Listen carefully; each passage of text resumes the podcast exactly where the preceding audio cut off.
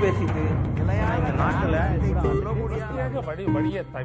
மக்கள் தங்களுடைய பங்களிப்பை அளிக்க வேண்டும். வணக்கம். நேர்பட பேசு நிகழ்ச்சிக்கு வரவேற்கிறோம். தமிழ்நாட்டில் மின் நுகர்வோர் மின்சார இணைப்போடு ஆதார் எண்ணை இணைக்க வேண்டும் அப்படின்னு மின் வாரியம் உத்தரவு பிறப்பித்திருக்கிறது. டிசம்பர் முப்பத்தோராம் தேதி வரைக்கும் காலக்கெடு நீட்டிக்கப்பட்டிருக்கிறது. இரண்டாயிரத்தி எண்ணூறு மின்வாரிய பிரிவு அலுவலகங்கள்ல இதற்கான சிறப்பு முகாம் ஏற்பாடு செய்யப்படும் அப்படின்னு அமைச்சர் சொல்லியிருக்கிறார். எதிர்க்கட்சிகள் தரப்புல கடுமையாக விமர்சனம் செய்யப்பட்டிருக்கு. இந்த உத்தரவை திரும்ப பெறணும் மின்சார வாரியம் அப்படின்னு சொல்லியிருக்கிறாங்க. சலுகைகள் பறிபோகுமோ அப்படின்ற அச்சம் மக்கள்கிட்ட இருப்பதாகவும் அவங்க எடுத்துக்காட்டியிருக்கிறாங்க. இதற்கு பின்னால் இருக்கக்கூடிய கட்டாயம் என்ன? நிர்வாக ரீதியாக ஏன் இவ்வளவு அழுத்தம் முக்கியத்துவம் ஆதார் அணை இணைப்பதற்கு கொடுக்கப்படுது? தேவையா என்பது குறித்து தான் பேச இருக்கிறோம். ஆதார் பான் கார்டு பிறப்புச் சான்றிதழ் இணைப்பு நடவடிக்கைகள் முறைகேடுகள் களையப்படுமா? சிரமங்கள் அதிகரிக்குமாங்கிற தலைப்புல பேச இருக்கிறோம் திமுக தரப்பிலிருந்து திரு. தரணிதரன் பங்கேற்றிருக்கிறார். மூத்த பத்திரிகையாளர் திரு. ஜென்ராம் இணைந்திருக்கிறார். பொருளாதார ஆலோசகர் திரு. சுப்பிரமணியன் பங்கேற்றிருக்கிறார். வலதுசாரி கருத்தாளர் திரு. ரமேஷ் சேத்ராமன் இணைந்திருக்கிறார். வணக்கம் விருந்தினர்கள் அனைவருக்கும். தரணிதரன் என்ன காரணத்துக்காக மின்சார இணைப்போடு ஆதாரம் இணைக்கிறீங்க? அப்படிங்கறத வெளிப்படையா சொல்லலைன்னு எதிர்க்கட்சிகள் குற்றச்சாட்டு வச்சிருக்காங்க வெளிப்படையா சொல்லலையா? இதுக்கு தான் இணைக்கிறோம் அப்படின்ற அந்த கிளாரிட்டியை கொடுக்கவே இல்லையோ? இல்லை இல்லை இல்லை. இது முற்றிலும் வந்து தவறான விமர்சனம். ஏன்னா நீங்கள் நிதியமைச்சரோட இன்டர்வியூவாக இருக்கட்டும் இல்லை எலக்ட்ரிசிட்டி மினிஸ்டர் செந்தில் பாலாஜியோட இன்டர்வியூவாக இருக்கட்டும் தெல்ல தெளிவாக விளக்கியிருக்காங்க எதனால் இது நினைக்கிறோன்னு முதல்ல என்னன்னு சொன்னால் மக்களுக்கு இந்த பயம் இருக்கிறதுக்கு காரணம் இந்த கார்ப்பரேட் பாஜக அரசாங்கம். ஏன்னா அவங்க வந்து எதை இணைச்சாலும் அது மக்கள்கிட்ட இருந்து ஒரு அந்த நலனை எடுத்துடுறாங்க ஆனால் நம்ம திராவிட மாடல் திமுக ஆட்சி வந்து அப்படி கிடையாது. நம்ம வந்து எல்லாருக்கும் எல்லாம். ஸோ அதனால் நம் நம்ம ஆட்சி எப்படின்னா நடுத்தர மக்கள் ஏழைகள் எளிய மக்கள் அவங்களுக்கு பயன்படுற வகையில் தான் நம்ம ஆட்சி இருக்கும். ஸோ அதனால் இதனால் எந்த சலுகையும் மக்களுக்கு நாங்கள் எடுக்க மாட்டோம். இதுக்கு பண்ணுறதுக்கு முதல் காரணம் என்ன அப்படின்னு பார்த்தீங்கன்னா இந்த அஇஅதிமுக பத்து ஆ- பத்து வருட ஆட்சி ரெண்டாயிரத்தி பதினொன்றுலேருந்து இருபத்தி ஒன்று வரைக்கும் நிர்வாக சீர்கேடு ஏற்பட்டுருச்சு. ரெண்டு ரீதியாக முதல் என்னன்னா மாநிலத்தோட வருவாய் பற்றாக்குறை நமக்கு தெரியும். அது வந்து வரலாறுக்கான வரலாறு காண அளவுக்கு அறுபதாயிரம் கோடி மைனஸ் அறுபதாயிரம் கோடி போய் சேர்ந்தது. நம்ம ஆட்சி ரெண்டாயிரத்தி பதினொன்றில் விட்டும் போது திமுக விட்டும் போது ரெவன்யூ மிகுந்த மாநிலமாக இருந்தோம்.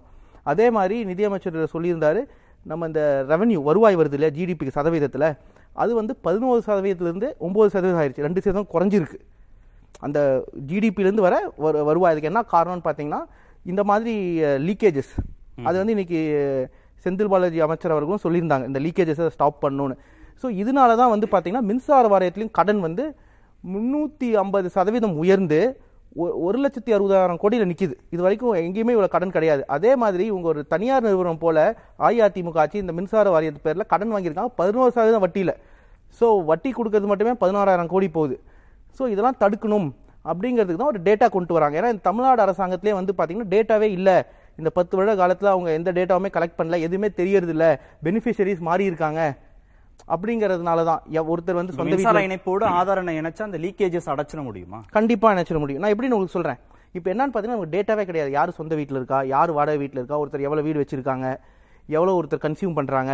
அந்த மாதிரி எந்த டேட்டாவுமே நமக்கு கிடையாது. ஸோ இந்த டேட்டா நமக்கு கிடைக்கும். நிறைய பேர் என்ன பண்றாங்கன்னா இப்போ இலவச மின்சாரம்னு கொடுக்குறோம். அதை வந்து ஒருத்தங்க வருஷம் ஒரு கோடி ரூபாய் சம்பாதிப்பாங்க. அவங்க அதை யூஸ் பண்ணிக்கிறாங்க. அந்த மாதிரி நிறைய லீக்கேஜஸ் ஆகுது. அதுக்கு உதாரணம் என்னன்னு பார்த்தீங்கன்னா அந்த லைன் லாஸ்னு ஒன்று இருக்கு. லைன் லாஸ் வந்து டிரான்ஸ்மிஷன் ஆகுது. அப்போ டிரான்ஸ்மிஷன் ஆனால் கரண்ட்ல ஒரு லாஸ் ஏற்படும். அது வோல்டேஜ் இது இதனால. அது வந்து உலகம் ஃபுல்லாக பார்த்தீங்கன்னா ரெண்டு சதவீதம் மூணு சதவீதம் இருக்கும். ஓரளவுக்கு சிறப்பாக பண்ணுறோம் அப்படின்னு பார்த்தீங்கன்னா அஞ்சு சதவீதம் ஆறு சதவீதம் இருக்கும். ஆனால் தமிழ்நாட்டில் மட்டும் நம்ம கண்டுபிடிச்சது வந்து பார்த்தீங்கன்னா பதினெட்டு சதவீதம் இருக்கு. ஸோ அப்படி என்னன்னு பார்த்தீங்கன்னா அது கால்குலேட் பண்ணும்போது தெரிஞ்சிருக்கு. இந்த பன்னெண்டு சதவீதம் வந்து கரண்ட் திருட்டு போகுது. அதை கண்டுபிடிக்கிறது தான் நம்ம லிங்கேஜ் பண்றோம். இது வந்து இங்க உலகம் ஃபுல்லா பண்றது. இது எக்கனாமிஸ்ட் உலக புகழ்பெற்ற மேகசின்ல கூட ஒரு கட்டுரை வந்தது data is now the new oil அப்படின்னு. அப்ப இலவச மின்சாரம் யாருக்கு மானியம் யாருக்கு அப்படிங்கறதெல்லாம் வரையறுக்க ஆமா, ஆமா. முடியும் கரெக்டான ஆளுங்களுக்கு போகணும் அப்பதான் வந்து நம்ம ஏழை எளிய மக்களுக்கு உதவி செய்ய முடியும். அதுக்காக தான் இது கொண்டு வரோம். இன்னைக்கு அமைச்சர் அவர்கள் பேசும்போதும் தெளிவா சொன்னாங்க செந்தில் சொன்னாங்க. என்ன சொன்னாங்கன்னா நீங்க பத்து வீடு வச்சிருங்க. உங்களுக்கு அதனால நாங்க வந்து சலுகை எடுக்க மாட்டோம். விவசாயிகளுக்கு சலுகை எடுக்க மாட்டோம். எங்களுக்கு வந்து யார் வாங்குறா எங்க போகுது அந்த நூறு யூனிட்? மின்சாரம் அது அந்த அது இருக்கும் தானே சொல்றாங்க. நீங்க அதுவும் பத்து வீடு வச்சிருக்கீங்க ஒவ்வொரு வீட்லயும் நீங்க தொண்ணூறு யூனிட் தான் உதாரணத்துக்கு நீங்க கன்சியூம் பண்றீங்கன்னா அவங்க சொல் எல்லா வீட்டுக்கும் உங்களுக்கு இலவச மின்சாரம் தான் கிடைக்கும். இப்போ ஆனா ஒரே வீட்ல நிறைய பேர் வந்து ஒரு வீட்டையே நாலு வீடா காமிச்சு ஒவ்வொரு ரூமையும் ஒரு வீடா காமிச்சு கூட மீட்டர் எடுத்திருக்காங்க. சோ அந்த மாதிரி லீக்கேஜ் ஸ்டாப் பண்ணணும். நிறைய பேர் என்ன பண்றாங்க டொமஸ்டிக் கனெக்ஷன் வாங்கி கமர்ஷியல் கனெக்ஷனா யூஸ் பண்றாங்க. சோ அதெல்லாம் ஸ்டாப் பண்றதுக்கு தான் மத்தபடி எல்லா சலுகைகளும் இருக்கும். இன்னும் இந்த சலுகை சலுகைகளை மேம்படுத்தி நல்லதா கொடுக்கணும் அப்படிங்கிறதுக்காக மட்டும்தான் இந்த திட்டத்தை கொண்டு வரோம். ரெண்டாயிரத்தி பதினாறுல கேஸ் இணைப்போட சேர்த்து ஆதார் எண்ணை இணைக்கணும் அப்படின்னு மத்திய அரசாங்கம் கொண்டு வந்தாங்க. கொண்டு வரும்போது திரு ஸ்டாலின் எதிர்த்தாருன்னு ஓபிஎஸும் சொல்லியிருக்காரு. அந்த அறிக்கையும் இருக்கு நாங்க எடுத்திருக்கோம். அதுல அவர் வந்து என்ன சொல்றாருன்னா மானியம் பெறும் ஏழை எளிய மற்றும் நடுத்தர மக்களின் நலனுக்கு விரோதமானது இது. அரசின் நலத்திட்டங்களை மானியங்களை பெறுவதற்கு சான்றுகளை கேட்பது வேறு. இந்த குறிப்பிட்ட சான்று இருந்தால் மட்டுமே அரசின் பயன்கள் கிடைக்கும் என்று கெடுபிடி செய்வது வேறு. ஜனநாயக நாட்டில் இப்படியெல்லாம் அரசின் திட்டங்களை பெறுவதற்கு கெடு விதிப்பது கெடுபிடி செய்வது எல்லாம் மக்களுக்கு நலன் பயக்கும் நடவடிக்கையா அமையாது. அவர். இன்னொரு ட்வீட் ஒன்னு போட்டிருக்காரு. ஆதார் வழக்குல தனிமனித உரிமைகளை வந்து பாதிக்கும் அப்படின்னு வழக்கு தொடுக்கப்பட்டதுல நீதிமன்றம் உச்ச நீதிமன்றம் தீர்ப்பு சொல்லும்போது பள்ளிகள் நுழைவுத் தேர்வுக்கு ஆதார் அவசியம் இல்ல அப்படிங்கிறது வரவேற்கத்தக்க மாற்றம் அப்படின்னு அவர் வந்து ட்வீட் பண்ணிருக்காரு. ஆதார் வழக்குல வந்து தனிமனித உரிமைகளை வந்து மதிக்கணும் அப்படின்னு நீதிமன்றம் சொல்றதை நாங்க வரவேற்கிறோம் அப்படின்னு அவர் சொல்லியிருக்காரு. அப்ப அவங்களுக்கு திமுகவுக்கு ஒரு நிலைப்பாடு இருந்திருக்கு. ஆதார் வேண்டாம் அதை கட்டாயமாக்கணும் அப்படின்றதுல வந்து அவங்களுக்கு ஒரு மாற்று கருத்து இருக்கு. இப்ப ஏன் அதை வந்து அவங்க மின்சார இணைப்போடு இணைக்கணும்னு சொல்லி வலியுறுத்துறாங்கன்னு எதிர்க்கட்சிகள் கேட்குறாங்க திரு ஓபிஎஸ் கேட்குறாரு உங்க கூட்டணி கட்சியான மார்க்சிஸ்ட் கம்யூனிஸ்ட் கட்சி கேட்குது இல்ல முதல் முதல்ல இதுக்கும் எலெக்ஷன் கமிஷன் அவங்க வந்து அந்த ஓட்டர்ஸ் கார்டில் வந்து ஆதார் எடுக்கும் போது நாங்கள் வந்து வேணான்னு சொன்னோம். என்னன்னா ஓட்டர்ஸ் ஐடியில் வந்து வெறும் அட்ரஸ் மட்டும்தான் இருக்கும்.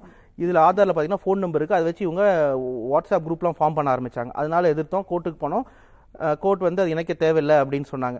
அதே மாதிரி யார் கொண்டு வராங்கங்கிறது தான் முக்கியம். அவங்களோட இன்டென்ஷன் முக்கியம். ஸோ ஒன்றிய பாஜக ஆட்சி வந்து அவங்க வந்ததுலேருந்தே நாம ஏழைகளுக்கோ ஆதாரே எளிய மக்களுக்கோ நம்ம ஆதாரே வேணாம்னு எதிர்த்தோம். intention எதிர்த்தவங்க ஒரு விஷயம் நம்ம பேசுவோம். எதிர்க்கிறோம்னா எ- ஒருத்தர் ஒரு விஷயம் ஒருத்தர் வந்து ஒரு விஷயத்தை எடுத்துட்டு வர்றாருன்னா யார் கொண்டு வரான்னு இருக்கு. அவங்களோட அவங்களோட இன்டென்ஷன் என்ன? அவங்க பின்புலம் என்ன? அந்த ஆளுக்கு அவங்களுக்குன்னு ஒரு ரெப்புடேஷன் இருக்கு இல்லையா? அந்த மாதிரி தான். இந்த ஒன்றிய பாஜக அரசாங்கம் வந்து வந்ததுல இருந்தே வந்ததே முதல்ல என்ன பண்ணாங்க? பெட்ரோல் டீசலுக்கு வரி ஏத்துனாங்க. ஸோ நடுத்தர மக்கள் ஏழை எளிய மக்களுக்கு எவ்வளவு சிரமம் கொடுக்குமோ கொடுத்தாங்க. அதனால அவங்க ஆதாரம் இணைக்கும் போது நாங்க அஞ்சியது வந்து என்னன்னா சப்சிடியை குறைப்பாங்க. சப்சிடி எடுத்துருவாங்கன்னு. அதான் நடந்தது. சிலிண்டர் வேலை அப்ப என்ன இருந்தது? இப்ப என்ன இருக்கு?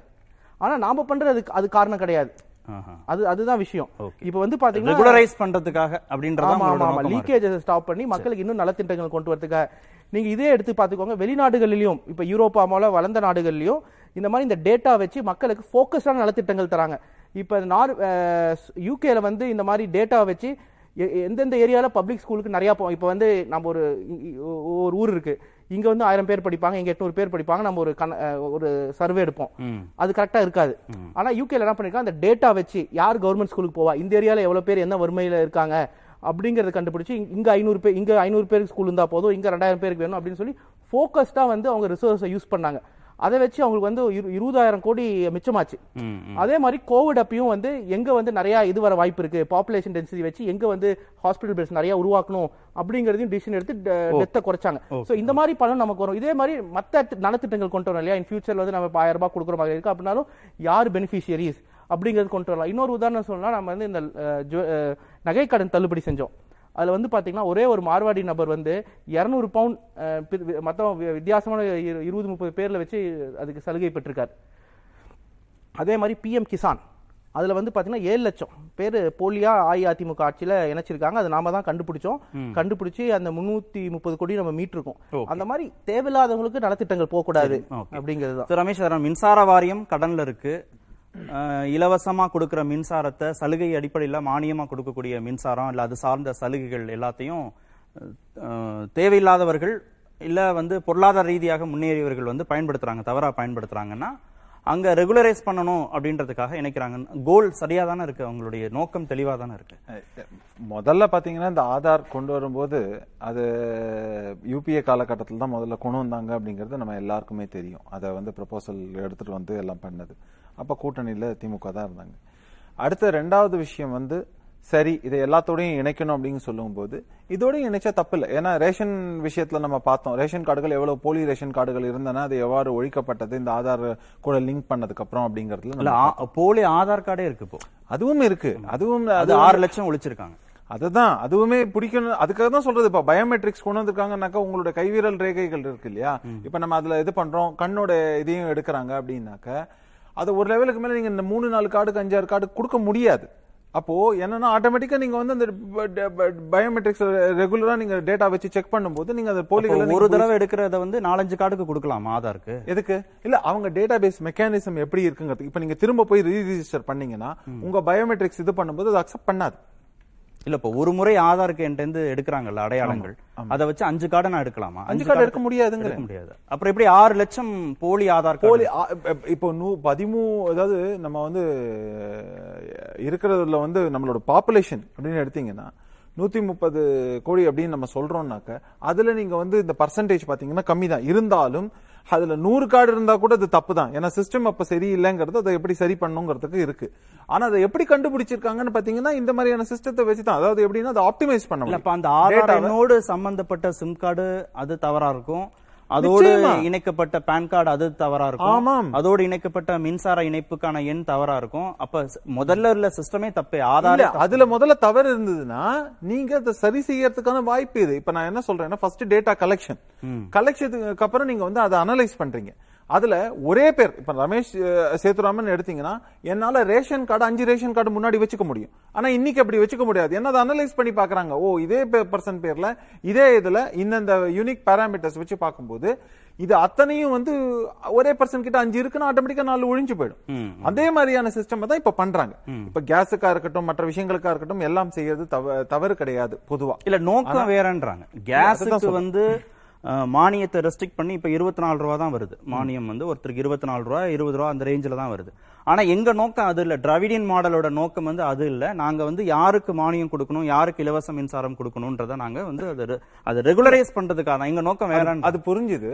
முதல்ல அவர் வந்து சொல்லும்போது வந்து திராவிட மாடல் எங்களுது வேற இல்லைன்னா ஒன்றிய பாஜகவின் மாடல் வேற அவங்களுக்கு. கார்ப்பரேட் நோக்கம் இல்ல அதுதான் அதுதான். இல்ல இல்ல கார்ப்பரேட்னு சொல்ல போனா ஒரு டிஃப்ரெண்ட் ஆங்கிள் போயிடும். அதனால நம்ம அதுக்குள்ள போக வேணாம். ஏன்னா வந்து கட்சியே கார்ப்பரேட்டா செயல்படுறதெல்லாம் ஒரு சில இடங்கள்ல பாக்குறோம். ஆனா இப்ப எனக்கு என்ன டவுட் வருதுன்னா இதை எதுக்காக பண்றாங்க? ஏற்கனவே டாங்கெட்கோ வந்து கடன்ல இருக்கு. அவர் சொன்ன மாதிரி. கடன்ல ஏன் இருக்கு? இப்போ அவங்க சொன்னாங்க அதே மாதிரி வந்து மக்களுக்கு இலவசமா கொடுக்குறோம் அப்படின்னு சொன்னா கூட முக்கியமான விஷயம் நம்ம ஞாபகம் வச்சுக்க வேண்டியது அந்த ஃப்ரீ எலக்ட்ரிசிட்டி மக்களுக்கு 50 யூனிட் ஃபர்ஸ்ட் கொடுக்குறோம்னு சொன்னாங்க. அப்புறம் நியூ யூனிட்டா மாத்திரம் அதிமுக பீரியட்ல தான் ரெண்டுமே இது பண்ணப்பட்டதுன்னு நமக்கு தெரியும். இருந்தாலும் கூட இதுல பயனாளிகள் மற்றவங்க சொல்றோம் இல்லையா? அந்த நூறு யூனிட்டுக்கு மேல பயன்படுத்துறவங்களுக்கு அவங்களுக்கு எப்படி நீங்க கொடுக்குறாங்கன்னு பாருங்க. அதிகமான விலைக்கு வந்து அவங்களுக்கு வந்து அந்த ஸ்லாப் சிஸ்டத்துல அதை நூத்தி ஒண்ணுன்னு போனாலே அதுக்கு விலை வேற மாதிரி இருக்கும். இந்த நூறு சிஸ்டத்துக்கானது அந்த இதை வந்து அட்ஜஸ்ட் மட்டும் தான் பண்ணுவாங்க. அப்படின்னா நெட் நெட் நீங்க ஒரு யூனிட்டுக்கு நீங்க அந்த நூத்தி ஒன்னாவது யூனிட்டுக்கு எவ்வளவு பே பண்ணுவீங்கன்னு உங்களுக்கே தெரியும். நார்மலா நீங்க பே பண்ற அமௌண்ட் பே பண்ண மாட்டோம். சோ அந்த மாதிரியான சிஸ்டம் தான் இன்னைக்கு இருக்கு. இருந்தாலும் கூட. இப்ப ஸ்லாப் புதுசா பிரிச்சிருக்காங்கல்ல? முதல் நூறுக்கு ஒண்ணு?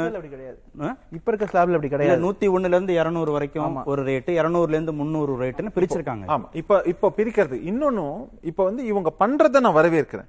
ஆனா இதையே நான் குற்றம் சொல்லணும்னா எப்படி சொல்லலாம் அப்படின்னு எடுத்தீங்கன்னாக்க இவங்க இல்ல, கார்பரேட் வரவேற்று சொல்றாங்களே கார்பரேட் இல்ல அதான் சொல்றேன். வரவேற்றுட்டு ஏன் குற்றம் சொல்றீங்க? ஆமா இல்ல இருந்தாலும் ஒரு சந்தேகத்தை எழுப்பணும்ல. சரி. ஏன்னா இவங்க வந்து எல்லாத்தையும் எல்லாத்தையுமே எதிர் தரப்புல குற்றம் சொல்லும்போது நான் ஒரு சந்தேகத்தை என் தரப்புல இருந்து எழுப்புறதுக்கு எனக்கு வந்து உரிமை இருக்குல்ல. அந்த வகையில நான் என்ன கேக்குறேன். இவங்க இவங்க என்ன பண்றாங்கன்னாக்க டாங்கெட்கோ இது நஷ்டத்துல போகுது. நம்மளால முடியாது. ஓ தனியாருக்கு தாரை வார்த்தால் என்ன? ஆனா தனியாருக்கு தாரை வார்க்கணும்னா அவங்க என்ன கேள்வி கேட்பாங்கன்னாக்க உங்களோட பயனாளி யாரு? எவ்வளவு கனெக்ஷன் வச்சிருக்காங்க எந்த மாதிரி வச்சிருக்காங்க இதோட முழு டேட்டாவும் எங்களுக்கு வேணும். இப்ப நீங்க அந்த டேட்டாவெல்லாம் கலெக்ட் பண்ணி கன்சாலிடேட் பண்ணி கரெக்டா நீங்க கொடுக்கணும் அப்படின்னாக்க அதை வச்சுதான் அவங்க வந்து இது லாபகரமா திரும்ப இயக்க முடியுமா? நமக்கு எந்த மாதிரியான சிஸ்டம்ல இது பண்றது? இன்னைக்கு அந்த டேட்டா எல்லாம் இருக்காது. இவ்வளவு கனெக்ஷன் இந்த ஏரியால இருக்குன்னு மட்டும் தான் சொல்ல முடியும். அப்போ அவங்க என்ன யோசிப்பாங்க? ஓ சரி அதுக்குன்னா இந்த மாதிரி இணைச்சா மட்டும்தான் முடியும். தமிழ்நாடு மின்சார வாரியம் தனியார் மயமாக அவங்க பண்ண பண்ணாலும் ஆச்சரியப்படுறதுக்கு இல்ல. அதற்கான முதல் கார்ப்பரேட் மயமாக்கலுக்கு அவங்க முயற்சி பண்றாங்கன்னு கூட நம்ம குற்றம் சொல்ல முடியும். நான் என்ன சொல்றேன்? அது சந்தேகம் தான் அது மக்களுக்கும் வருவதற்கான வாய்ப்பு இருக்கு. ஏன் இந்த சமயத்துல பண்றாங்க?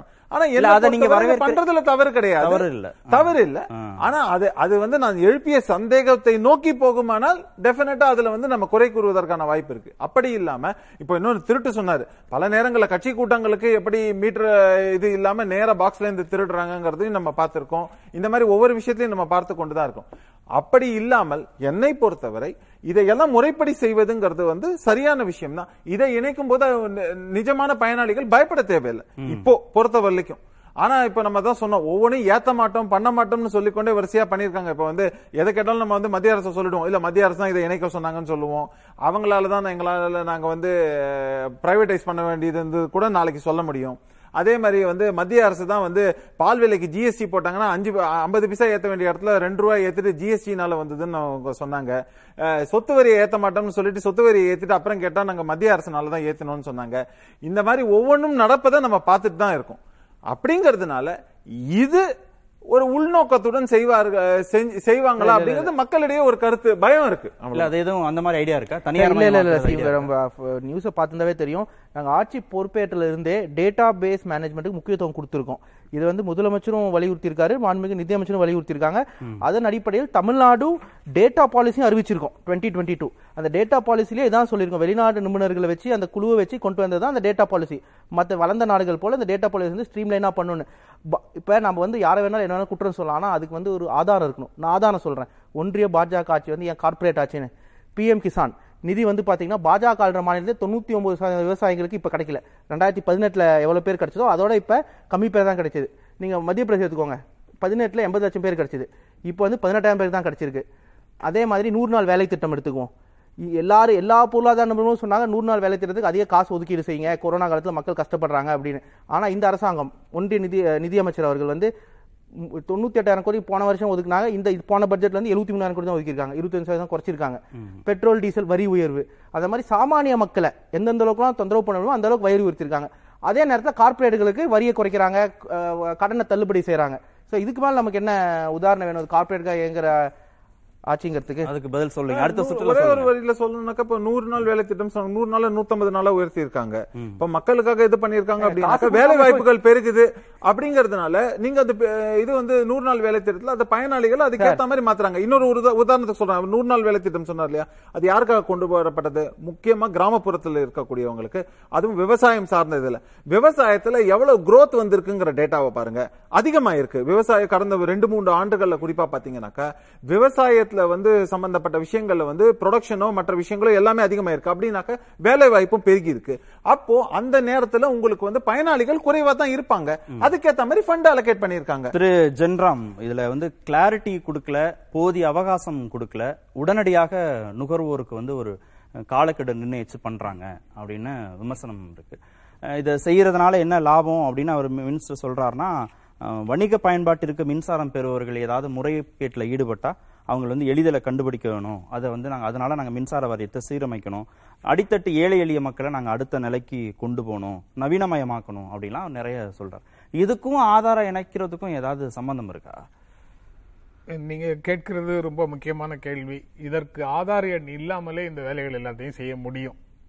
ஆதார் எண் பற்றி இன்றைய முதலமைச்சர் அன்று என்ன சொன்னாரோ அதுதான் சரியான நிலைப்பாடு. இன்று திராவிட முன்னேற்ற கழக அரசு எடுக்கக்கூடிய நடவடிக்கைகள் சரியான நடவடிக்கைகளாக நான் பார்க்கவில்லை. திராவிட முன்னேற்ற கழக அரசு இந்த முயற்சியை அப்படியே கைவிட வேண்டும். ஆதார் எண்ணை மின்சார வாரியத்தோடு மின்சார நம்பரோட இணைக்க வேண்டும் என்று எடுக்கக்கூடிய முடிவுகளை முழுக்க முழுக்க திரும்ப பெற வேண்டும்.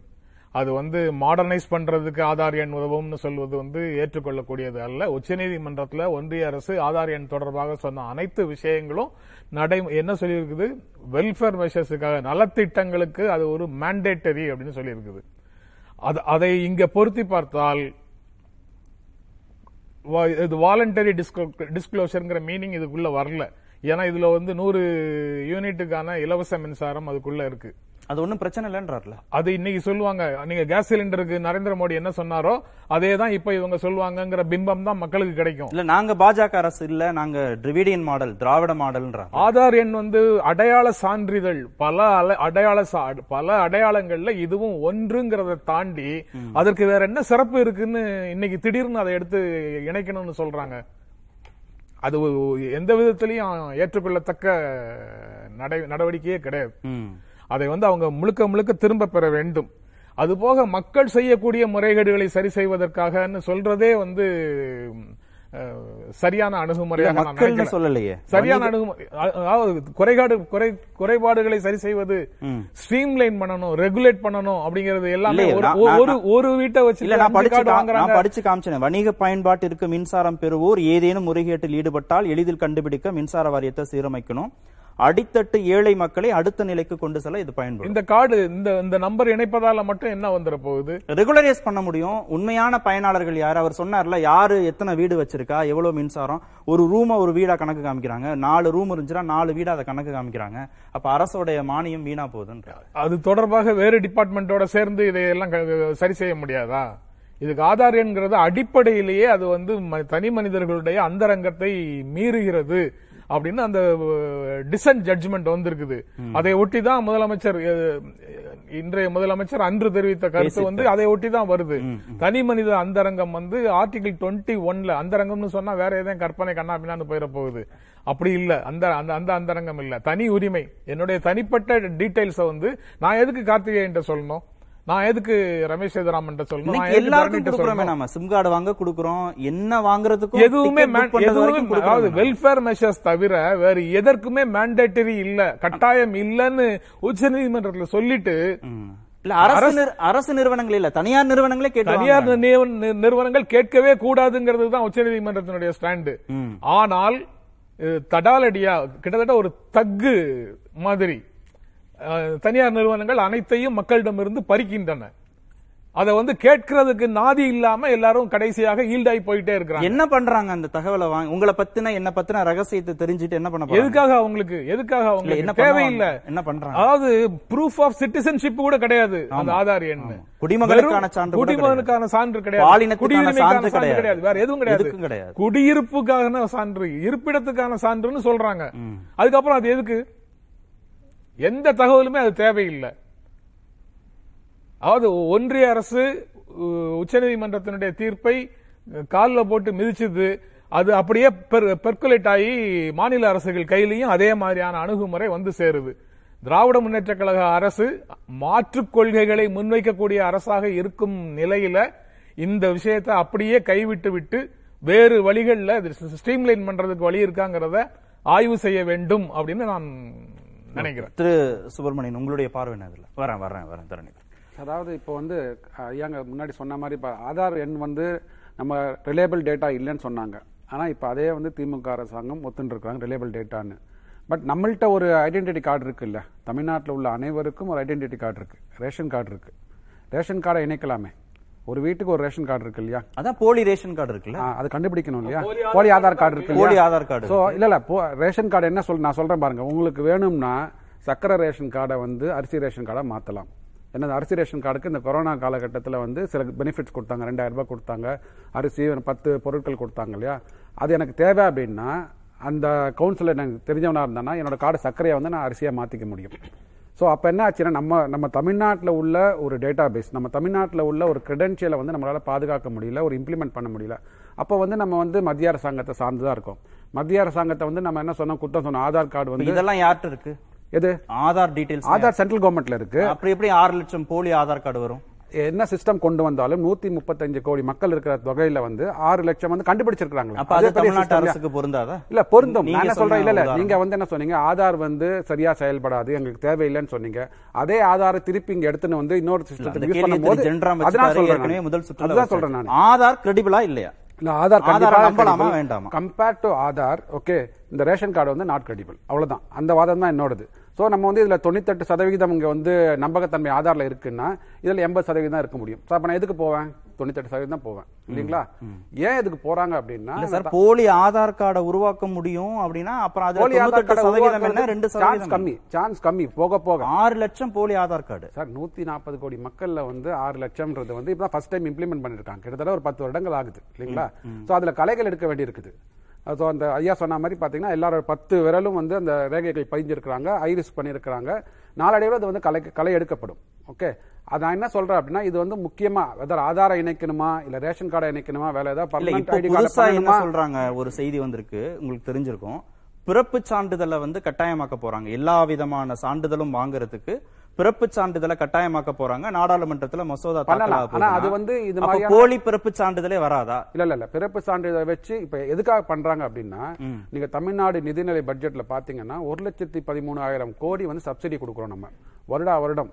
போன வருஷம் ஒரு லட்சத்தி பதிமூணு இந்த வருஷம் ஒரு லட்சத்தி இருபத்தஞ்சாயிரம் கோடி. இது அப்படியே ஏறிண்டே போயிருக்கு கிட்டத்தட்ட one third of your budget going to subsidy subsidy யாருக்கு போகணும்? ரைட் மேனுக்கு போகணும். ரைட் அமௌண்ட் போகணும். ரைட் டைமுக்கு போகணும். ஸோ இதை மாதிரியான இதை வந்து எப்படி உறுதிப்படுத்துறது? அதுக்கு எனக்கு ஒரு ஆதாரம் வேணும். அந்த ஆதாரம் வந்து இன்னைக்கு ஆதார்னு ஒத்துன்னு அது ரேஷன் கார்டாக கூட இருக்கலாம். ஏன்னா ரேஷன் கார்டில் பத்தி நான் சொன்ன மாதிரி இந்த போலி ரேஷன் கார்டுகள் நிறைய இருக்குது. ஸோ பட் ஏதாவது ஒரு சான்றிதழ் வச்சு சோ அது மூலமா ஏதாவது ஒரு சான்றிதழை வச்சுன்னா போலி பிறப்பு சான்றிதழ் வருது. போலி. ரேஷன் கார்டு வருது. போலி ஆதார் கார்டு வந்து இப்பதான் உங்களுக்கு. அதை வச்சு எப்படி நீங்க யாருக்கு மானியம்ங்கிறது எப்படி நீங்க வரையறுக்க முடியும்? அதாவது இல்ல இல்ல இல்ல. ஒரு ஒரு வீட்ல இருக்காங்க வச்சுக்க ரேஷன் கார்டு ரேஷன் கார்டு வச்சு ரேஷன் கார்டு வச்சிருக்காங்க அவங்க. அவங்களுக்கு வந்து நம்ம அரிசி சக்கரை எல்லாம் கொடுத்துட்டு இருக்கோம் அது பிடிஎஸ் மூலமா சப்சிடைஸ் ரேட்ல போகுது. சோ அதுல வந்து நான் வந்து அரிசி கார்டை வந்து சர்க்கரையா மாத்த முடியும். சர்க்கரை அரிசியா மாத்தி நடந்திருக்குது. இந்த கொரோனா காலகட்டத்துல நிறைய கார்டுகள் இல்ல மாற்றப்பட்டிருக்கு நீங்க ஒரு பையன்ல இருந்து இன்னொரு பையனுக்கு மாறத சொல்றீங்க. ஏமாத்துறது கார்டே இல்ல. டூப்ளிகேட்டா இருந்தா? இல்ல இல்ல. இது ஜாஸ்தி. கார்டு டூப்ளிகேட் பண்றதுக்கு வந்து அதை நம்ம கண்டுபிடிக்கணும். ரேஷன் கார்டுல கூட நீங்க கைரேகை கட்டவரல் வச்சாதான் உங்க உங்க பேர் அங்க செலக்ட் பண்ணணும். செலக்ட் பண்ணிட்டு நீங்க கைரேகை கட்டவரல் வச்சாதான் உங்களுக்கு சப்சிடி கிடைக்கும். ஆர் சக்கரை கிடைக்கும் அரிசி கிடைக்கும். சோ அந்த அளவுக்கு கொண்டு வந்திருக்காங்க ஆனா அதுலயும் வந்து முரண்பாடுகள் இருக்கின்றன. திரு ஜென்ராம் குறுக்கிட்டாரு மானியம் தொடர்பு நான் வரேன் திரு ரமேஷ் திராவிட முன்னேற்ற கழக அரசு இன்று அதை ஒரு கருவியாக கையில் எடுத்திருக்குங்கிற ஒரே காரணத்துக்காக ஆஹ், ஒன்றிய அரசு ஆதார் கார்டை வச்சுட்டு செய்த அனைத்து விஷயங்களுக்கும் சட்டப்பூர்வமான அங்கீகாரம் எதுவும் கிடைச்சிடாது. அது எல்லாம் நியாயம் ஆயிடாது அது தேவையில்லை சார். ஆனா நீங்க நியாயம் உங்க ஆயிடாது one third அவங்க அவங்க எடுத்தாங்கன்னு கோட் பண்ணி ஆதார் ஆதார்ல இருக்கக்கூடிய அத்துமீறல்கள் அனைத்தையும் வந்து நியாயப்படுத்தி விட முடியாது. நீங்க வந்து தொண்ணூத்தெட்டு சதவீதம் நம்பகமான ஒரு ஆதார் அட்டையை ஏன் நம்ப மாட்டேன்றீங்கன்னு கேக்குறாருல. ஆறு லட்சம் சார் நூத்தி முப்பத்தஞ்சு கோடி. என்னன்னு ஒவ்வொரு நாளும் ஒவ்வொரு காரணத்தை சொல்றாங்க ஒன்றிய அரசுல இருந்து அது வந்து ஒரு ப்ரூஃப் ஆஃப் ரெசிடென்ஸ்னு சொன்னாங்க. வெல்ஃபேர் மெஷர்ஸுக்காக மட்டும் மேண்டேட்டரியா வேணும்னு சொன்னாங்க. உச்சநீதிமன்றத்துல அவங்க என்ன சொன்னாங்கங்கறத திரும்ப பாருங்க. வாக்காளர் அடையாள அட்டையோடு இணைப்பது கட்டாயம் இல்லைன்னாங்க. எதுவுமே கட்டாயம் இல்ல. வாக்காளர் அடையாள அட்டையோட கட்டாயம் இல்ல. எதுவும் ஒரே ஒரு விஷயம் தான் மேண்டேட்டரி ஐடி ரிட்டர்னோட IT பேன் return, கார்டோட. கம்பல்சரி வேற எங்கேயும் மேண்டேட்டரி கிடையாது அது. வெல்ஃபேர் மெஷர்ஸுக்கு வேணும்னா வேணும். மற்றபடி பேங்க் அக்கவுண்டோட அது தேவையில்லை. கம்பல்சரி நாட் கம்பல்சரி மேண்டேட்டரி கிடையாது. ஆனால் ஒரு மறைமுகமான அழுத்தத்தின் காரணமாக அது கொண்டு வரப்பட்டது. கேஒய்சி அப்டேஷன் அப்படின்னு சொல்லிட்டு அது இல்லைன்னா அது செய்ய முடியாது இது செய்ய முடியாதுன்னு மிரட்டி அவ்வளவு பேர்ட்டையும் வாங்கினாங்க. அதே மாதிரியான வேலையை தான் திரும்ப இப்ப இங்க இங்க செய்யறது வந்து வேதனை அளிக்கிறது அப்படின்னு நான் சொல்றேன்.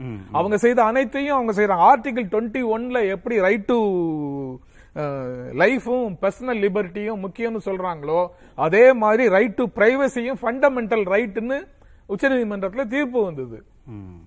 அதற்கு பிறகு எல்லா நிறுவனங்களும் மொபைலுக்கு போனா ஓட்டர் ஐடியோட இது மொபைலுக்கு போனா இணைக்கணும் ஓட்டர் ஐடியோட. இணைக்கணும் பேன் நம்பரோட இணைக்கணும். அது வந்து லீகல்லி மேண்டேட்டரி மேண்டேட்டரி ஆயிடுச்சு. இப்ப எலக்ட்ரிக் பில்லோட சேர்க்கணும்னு இங்க சொல்றாங்க. வங்கி கணக்கோட சேர்க்கணும்னு அவங்க சொன்னாங்க. அதை தாண்டி அவ்வப்போது எதுனாலும் சரி ஆதார் கார்டு இருக்கா? அதை எடுத்துட்டு வா இதை பண்ணலாம். அப்படிங்கிறது சாதாரணமா தெருவில் எந்த மேட்டருக்கு யாரை பார்த்தாலும் கேட்கக்கூடிய விஷயமாக இருக்கு. இங்க பிரைவசிங்கிறதுக்கு துளி கூட மரியாதை கிடையாது நம்ம சமூகத்துல அப்படிங்கிறது இந்த நடவடிக்கைகள்ல இருந்து தெரியுது. வரேன் வரேன் திரு ரமேஷ் எதிராமன். இல்ல. எல்லாத்துலயும் போலி அப்படின்னா நீங்க எப்படி வரையறுப்பீங்க எல்லாத்துலயும் போலி இல்ல. சார் சொன்னதுல ஒரு முக்கியமான விஷயம் இருக்கு. இப்போ ஆதாரை வந்து பேன் கார்டோட இணைச்சிட்டீங்க. எதுக்காக இணைச்சிக்க ரொம்ப சிம்பிள். பேன் கார்டை வச்சு தான் நீங்க வந்து உங்களுடைய வருமான வரி தாக்கல் பண்றீங்க. IT income tax. அதனால அப்போ பேன் கார்டுல உங்களுக்கு தெரிஞ்சு போயிடும் உங்களுக்கு எவ்வளவு வருமானம் வருது என்னங்கிறது. அதை வச்சு நீங்க பேங்க்குக்கும் இணைச்சிருக்கீங்க. அப்போ நீங்க ஒரு பக்கம் வருமான வரி தாக்கல் பண்றீங்க இன்னொரு பக்கம் அந்த அதுக்கு ஈக்குவலான டிரான்சாக்ஷன்ஸ் உங்க அக்கவுண்ட்ல நடக்குதான்னு நீங்க பார்க்க முடியும். மூணாவது செலவீனங்கள்னு முக்கியமா சொல்லும்போது அரசு அரசு இன்வால்வ் ஆயிருக்கக்கூடிய எக்ஸ்பெண்டிச்சர்ஸ் என்ன பாருங்க உங்களுக்கு கொடுக்குற சப்சிடியா இருக்கலாம். உங்களுக்கு கொ- நீங்க யூஸ் பண்ற எலக்ட்ரிசிட்டில இருந்து ஆரம்பிச்சு அத்தியாவசியமான ரேஷன் இதுல எல்லாம் எதுக்கு இணைக்கிறாங்க? ஈவன் டெலிகாம் டெலிகம்யூனிகேஷன் கூட. எதற்காக சொல்லப்படுதுன்னா நாளைக்கு ஏதானும் ஒரு தவறு நேரும் பட்சத்துல நீங்க அதை கரெக்டா ட்ராக் பண்ண முடியுங்கிற பட்சத்துக்காக தான் அது சொல்லப்படுது. இதை நம்ம இங்க தான் பண்றோமா இல்ல இந்த இந்த இந்த இந்த கிளாரிபிகேஷன்ஸ் வந்து உச்சநீதிமன்றம் ஏத்துக்குச்சா? உத்தரவுல ஏத்துக்குச்சா? இல்ல அதுதான் சொல்றேன். அதாவது உத்தரவு ஏற்கல, ஏற்கல, அவங்க. சொல்றது அதுதான் ரெசிடென்ஸ் ப்ரூஃப் ஆஃப் ரெசிடென்ஸ் அதுக்கு தான் அதுவும் கிடையாது. இருங்க வரேன். இல்ல கிடையாது. உங்களுக்கு நான் சொல்றேன். பல சான்றுகள்ல இன்னைக்கு- அது ஒன்று. இல்ல இல்ல இன்னைக்கு வளர்ந்த நாடுகள் அப்படின்னு நம்ம பார்க்கக்கூடிய எல்லா நாடுகளையும் எடுத்துக்கங்க. அமெரிக்கா இருக்கலாம். யூகே இருக்கலாம். இல்லைன்னா வந்து நீங்க வந்து ஸ்வீடன் போன்ற ஐரோப்பிய நாடுகளா இருக்கலாம். அங்க இதேதான். It is not proof of citizenship it is a proof of residence இல்ல இருங்க. ரெண்டாயிரத்தி பதினாறு ஆதார் சட்டம் இயற்றப்பட்டுச்சுல்ல. அதுல ஒன்பதாவது பிரிவின்படி ஆதார் என்பது ஒருவர் வசிக்கும் இடத்தின் ஆதாரமாகவோ அவரது வயதின் ஆதாரமாகவோ அவருடைய பாலினத்தின் ஆதாரமாகவோ அவர் இந்த நாட்டின் குடிமகன் என்பதற்கான ஆதாரமாகவோ உபயோகப்படுத்தக்கூடாதுங்கிறது தெளிவா வரையறுக்கப்பட்டிருக்கு நான் அதுதான் சொல்றேன். ரெசிடென்ஸ் ப்ரூஃபே கிடையாது இல்ல, இல்ல. அது இல்ல ஏஜ் address- இல்ல, இல்ல. பாலின ப்ரூஃபா கிடையாது. சிட்டிசன் ப்ரூஃபா கிடையாது நம்ம நம்ம தவறா புரிஞ்சுக்கிறோம் ப்ரூஃப் ஆஃப் ரெசிடென்ஸ். வேற ப்ரூஃப் ஆஃப் அட்ரஸ் வேற. அட்ரஸ்ங்கிறது என்னுடைய வசிப்பிடம் சம்பந்தப்பட்ட விஷயம். மாறிக்கிட்டே இருக்கும். ப்ரூஃப் ஆஃப் ரெசிடென்ஸ்னா இன்னைக்கு நான் இந்தியால இருக்கேங்கிறதுக்கான ஆதாரம். இப்போ ஒரு குடிமகனாக- பங்களாதேஷ்ல இருந்து ஒருத்தர் வராரு நாட்டின் குடிமகனாக இல்லாத ஒரு ஒருத்தர் கூட ஆதார் எடுக்க ஆமா பங்களாதேஷ்ல இருந்து வேலைக்கு இங்க வராங்க. அவங்களுக்கும் சரி இல்லனா மியா- மியான்மர் மத்த இதுல இருந்து வந்திருக்காங்கன்னா நேபாள்ல இருந்து வராங்கன்னா அவங்களுக்கும் ஆதார் அப்ளை பண்ண முடியும் அவங்களுக்கும் கொடுக்கப்படுகிறது. அது நம்ம தெளிவா புரிஞ்சுப்போம். அதனால தான் சொன்னேன் இட்ஸ் ப்ரூஃப் ஆஃப் சிட்டிசன்ஷிப் கிடையாது. அவங்களோட ப்ரூஃப் ஆனா ப்ரூஃப் ஆஃப் ரெசிடென்ஸ் இன்னைக்கு நான் இந்த இடத்துல இருக்கேங்கிறதுக்கான ஒரு சான்று. ஒண்ணு.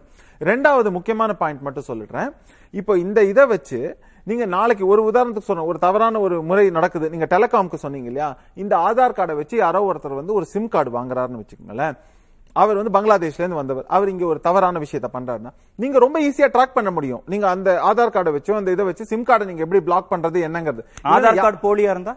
ஆதார் கார்டு போலியா இருந்தா சரி ஆதார் கார்டு போலியா இருந்தா அதுக்கு தான் வந்து என்னன்னாக்கா நம்ம பயோமெட்ரிக் அப்படிங்கிற கான்செப்ட் சொல்றோம். நீங்க யாருக்கு வேணா என்ன வேணா கொடுத்துட்டு வரலாங்கிறதுக்கு. இப்ப நான் சொல்ற போட்டோவே மாத்தி கூட ப்ரூஃப் ஆஃப் அட்ரஸ்க்கு பயோமெட்ரிக்ஸ் எதுக்கு ரமேஷ்? ஆனா இன்னைக்கு அக்செப்ட் பண்றாங்க சார் இல்ல. பண்றாங்க. சார், னா- பண்றாங்கங்கிறது வேற. கார்டு ஆனா உங்களுடைய வாங்குறாரா என்ன? இல்லையான்றத நம்ம பொசிஷனிங் என்ன? கவர்மெண்டோட பொசிஷனிங் என்ன? இல்ல. அது ஒவ்வொரு நாளும் வால் மாதிரி நீண்டுகிட்டே போவதுக்கு கூட இந்த நிதர்சனமான உண்மை இப்போ. நான் வந்து இல்ல இல்ல. வளர்ந்த நாடுகள்லயே இப்ப நம்ம சொல்லக்கூடிய அத்தனை விஷயத்தையும் நீங்க வாங்கணும்னு சொன்ன அமெரிக்கால இருக்கீங்கன்னாக்கா உங்களுக்கு வந்து எஸ்எஸ்என் சோசியல் செக்யூரிட்டி நம்பர்னு ஒண்ணு கொடுப்பாங்க. அந்த நம்பரை வச்சு முடியாது. இதுவும் அதுவும் ஒன்றல்ல. இல்ல இல்ல அது அதை நோக்கி தான் செல்கிறதுங்கிறது திரு தரணிதரன் மாற்று வழிகள் குறித்து யோசிக்கணும். ஆதார் எண்ண மின் வாரிய எண்ணோடு இணைப்பதை கடந்து வேறு மாற்று வழிகள் குறித்து யோசிக்கணும்ன்றாங்க திரு ஜென்ராம். அரசுக்கு அப்படி எதுவும் திட்டம் இருக்கா? வாய்ப்பு இல்லையா? இல்ல இதை தான் செயல்படுத்த போதா? இல்லை நான் அதுக்கு முன்னாடி ஒரு சில விஷயம் முன்னாடி நான் சொல்லணும்னு நினச்சதை இப்போ நான் சொல்லிடுறேன். ஏன்னா இப்போ முன்னாடி பேசும்போது அவங்க என்ன சொன்னாங்கன்னா வந்து இந்த சப்சிடி போ யாருக்கு போகக்கூடாதோ அவங்களுக்கு போகுது அப்படின்னாங்க. இதுதான் எங்க எங்க நாங்கள் சொல்கிறதும் எதனால்னு பார்த்தீங்கன்னா ரெண்டாயிரத்தி பதினொன்றில் நம்ம விட்டும் போது நிதி நிலைமை தமிழ்நாடு நிதி நிலைமை தான் இந்தியாவிலே சிறப்பாக இருந்தது. ஆனால் இருபத்தி ஒன்றில் வரலாறு காண அளவுக்கு தமிழ்நாடு நிதி நிலைமை இந்தியாவிலே மோசமாச்சு அவ்வளோ மோசமாக இருந்தது? அது என்ன காரணம்னா யாருக்கு போகணுமோ அவங்களுக்கு போகல யாருக்கு போகக்கூடாதோ அவங்க போயிருக்காங்க. யார் யாரெல்லாம் பவர் இருக்கோ எவ்வளோ எடுத்துக்க முடியுமோ எடுத்துக்கிட்டாங்க. எல்லா நான் எலக்ட்ரிசிட்டி மட்டும் சொல்ல எல்லா விஷயத்துலையும். அந்த மாதிரி விஷயம் ரெகுலரைஸ் பண்ணும். அந்த இன்ஸ்டிடியூஷன் டிகிரடேஷனை அன்டூ பண்ணும் அப்படிங்கிறதுக்கு தான் நம்ம இதை கொண்டு வரோம். ஸோ அது ஒரு விஷயம். ஏன்னா யாருக்கு போகக்கூடாதோ? ஒருத்தர் ரெண்டு கோடியோ மூணு கோடியோ வயசு சம்பாதிக்கிறாரு அப்படின்னா அவங்களுக்கு நீங்கள் வந்து நலத்திட்டங்கள் கொடுக்குறீங்கன்னா அது சமூக நீதிக்கு எதிரானது. ஸோ சமூக நீதினா என்ன? யாருக்கு போகணுமோ அவங்களுக்கு போகணும். அதுக்காக தான் இதை நம்ம பண்ணுறோம் அதே மாதிரி வந்து இப்போ அதை சொல்லி முடிச்சிடுறேன். இந்த டேட்டா அப்படிங்கிற உலகத்தில் தான் நம்ம வாழ்கிறோம் ஸோ அந்த data is a new oil அந்த டேட்டா வந்து ஒவ்வொரு செகண்டும் நம்ம வந்து யாரோ ஒரு வெளிநாடு நிறுவனத்துக்கு கொடுத்து தான் இருக்கும். இந்த ஃபோன் இருக்குது சரிங்களா? இந்த ஃபோன் வச்சு ஆப்பிள் டேட்டா எடுக்கிறாங்க. இந்த ஃபோனை வச்சு கூகுள் டேட்டா எடுக்கிறாங்க. இந்த இந்த டேட்டா வச்சு ஃபேஸ்புக் டேட்டா எடுக்கிறாங்க. நீங்கள் கூகுளில் போயிட்டு ஹாலிடேஸ் இன் யூரோப்னு சர்ச் பண்ணுங்கள் அது அதுக்கப்புறம் நீங்கள் ஃபேஸ்புக் போங்க. உங்களுக்கு வந்து ஹாலிடே டீல்ஸ் வரும் யூரோப்பில் எது? வெளிநாட்டு நிறுவனம் அமெரிக்காவில் இருக்கணும் நம்ம டேட்டாவை யூஸ் பண்ணிட்டு தான் இருக்காங்க. ஸோ பிரச்சனை வந்து அது கிடையாது. அது தவிர்க்க முடியாத சூழ்நிலைக்கு நம்ம வந்துட்டோம். பிரச்ச நம்ம பார்க்க வேண்டியது என்னென்னா அரசு நம்ம அரசாங்கத்துக்கு நம்ம டேட்டா கொடுக்கறது தவறு கிடையாது. ஆனா அந்த டேட்டாவை அவங்க எப்படி பயன்படுத்துறாங்கன்னு பார்க்கணும். நாங்க வந்து அதை யாருக்கும் வெளில போகாம அது ஒரு நம்பரா மட்டும் பார்த்து அதை வச்சு மக்களுக்கு நலத்திட்டங்கள் கொடுக்கறது எஃபெக்டிவா கொடுக்கறது லீக்கேஜ் தடுக்கிறது இல்ல, அதுக்கு இப்ப இந்த மட்டும் தான் ஆதார் எண்ணை பயன்படுத்துவோம். கொடுக்கறதுலே வந்து உரிமையாளர் டெனன்ட்னு ரெண்டு காலம் இருக்கு. அதுல வந்து டெனன்ட் வந்து ஆதார் நம்பரை கொடுத்தாலும் அது இணைஞ்சுக்குது. அதை வந்து சரிபார்க்கறதுக்கு எந்த சிஸ்டமும் இல்ல.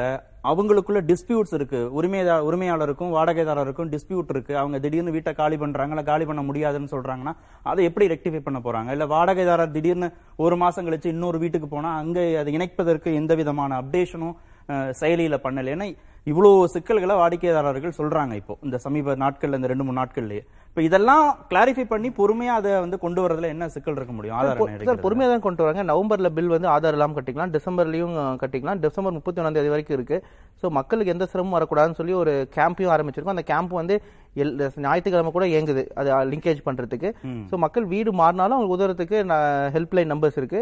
ஸோ அதனால மக் மக்கள் மக்களுக்கு வந்து எந்த வித பிர- பிரச்சனையும் இதுல இருக்காது. நமக்கு வந்து எதை நோக்கி போகணும் அப்படின்னா இந்தியா ஒன்றிய அரசாங்கம் வந்து இப்போ டேட்டா பிரைவேஸ் ஆக்ட் ஒன்று கொண்டு- வந்திருக்காங்க. அதை வச்சு ரெண்டு மூணு ஹிந்துல எடிட்டோரியல் வந்தது. அதுல தான் பிரச்சனை இருக்கு. அது எப்படின்னா வந்து நம்ம டேட்டா வந்து யாருக்கு வேணாலும் ஷேர் பண்ணலாம் அப்படிங்கிற மாதிரி ஆக்டை கொண்டு வந்திருக்காங்க. எந்த ஏஜென்சிக்கு வேணாலும் கொண்டு வரலாம். இப்போ உங்க டேட்டா ஒரு கவர்மெண்ட் ஏஜென்சி இருக்குன்னா அவங்க இன்னும் ஏஜென்சி கொண்டு வரலாம். அதுதான் பிரச்சனை. இப்ப டேட்டா கலெக்ட் பண்றது தப்பு கிடையாது. சொல்றதுல இருந்து டேட்டாவை கொடுக்கறது அரசாங்கத்திட்ட தப்பு இல்லைன்னா ஒரு தனி மனித அந்தரங்கத்தை அரசாங்கம் தெரிஞ்சுக்கிட்டா தப்பு இல்ல. அப்படின்ற மாதிரிலாம் இருக்கு. இல்ல நான் என்ன சொல்றேன்னா டேட்டாவை கலெக்ட் பண்றது தப்பு இல்ல. எல்லா உலகம் ஃபுல்லா கலெக்ட் பண்றோம் ஆனா அதை ரெகுலேட் பண்ணணும்.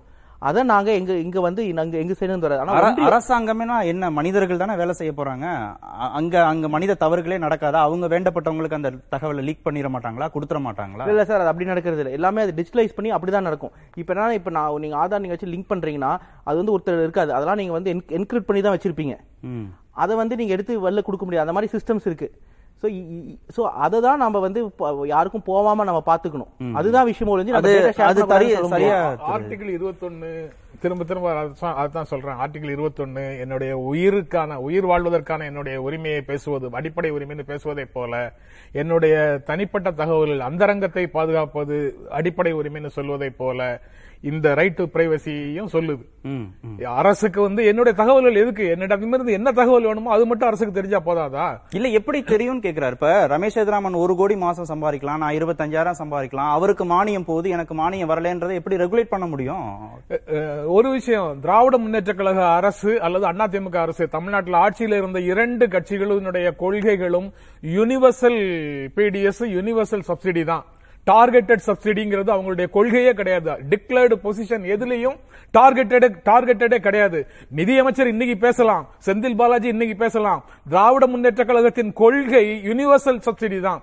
யூனிவர்சல் பிடிஎஸ் தான். அப்படி இருக்கும்போது இன்னைக்கு நீங்க மனசுக்குள்ள ஒரு சில அமைச்சர்களுடைய சிந்தனையில சில போக்கு வந்துடுச்சுன்னா அதுக்காக அடிப்படை கொள்கைகளையே மாற்றிட்டு யாருடைய தனி உரிமையையும் பறிக்கக்கூடிய லெவலுக்கு போறது அப்படின்னு பேசுவது நியாயப்படுத்துவதற்காக.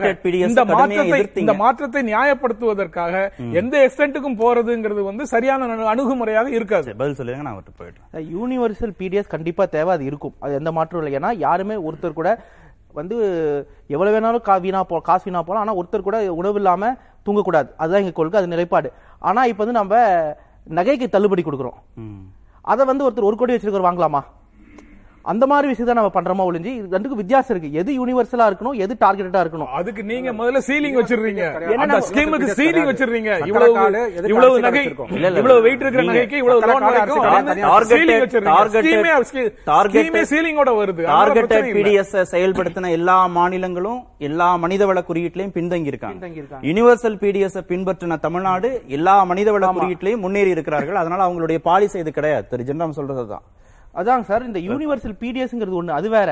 நீங்க எது டார்கெட்டா இருக்கும் எது யூனிவர்சலா இருக்குங்கிறது டிஸ்டிங்ஷன் இருக்கு. எதனாலனா ஒரு ஐடியல் யூட்டோப்பியன் உலகத்துல வந்து எல்லாமே நம்ம யூனிவர்சல் ஆக்கலாம் எல்லாமே அரசாங்கம் ஃப்ரீயா கொடு இலவசமா கொடுக்கலாம். ஆனா அப்படி கிடையாது. நமக்கு இருக்க காசு கொஞ்சம் தான் அதை வச்சு நம்ம ஒரு சில விஷயம் எல்லாருக்குமே கொடுக்கணும். ஒரு சில விஷயம் டார்கெட்டடா கொடுக்கணும். அப்பதான் நிறைய திட்டங்கள் கொண்டு வர முடியும். இல்ல அந்த முடிவை திராவிட முன்னேற்ற கழகம் எடுக்கவில்லை.